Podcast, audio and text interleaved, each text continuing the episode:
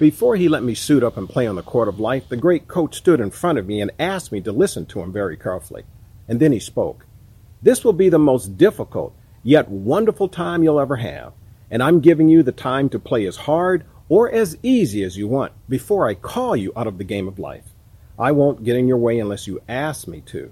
You get to make all the decisions on every play, bad or good, and you also get to win or lose anytime or anywhere. It's all up to you. Your life, family, and friends will all be affected by how well you do or don't do. I stopped to ask the great coach, How do I have all this power? Then who am I playing against? The great coach smiled, pulled me aside, and said, You're always playing against yourself.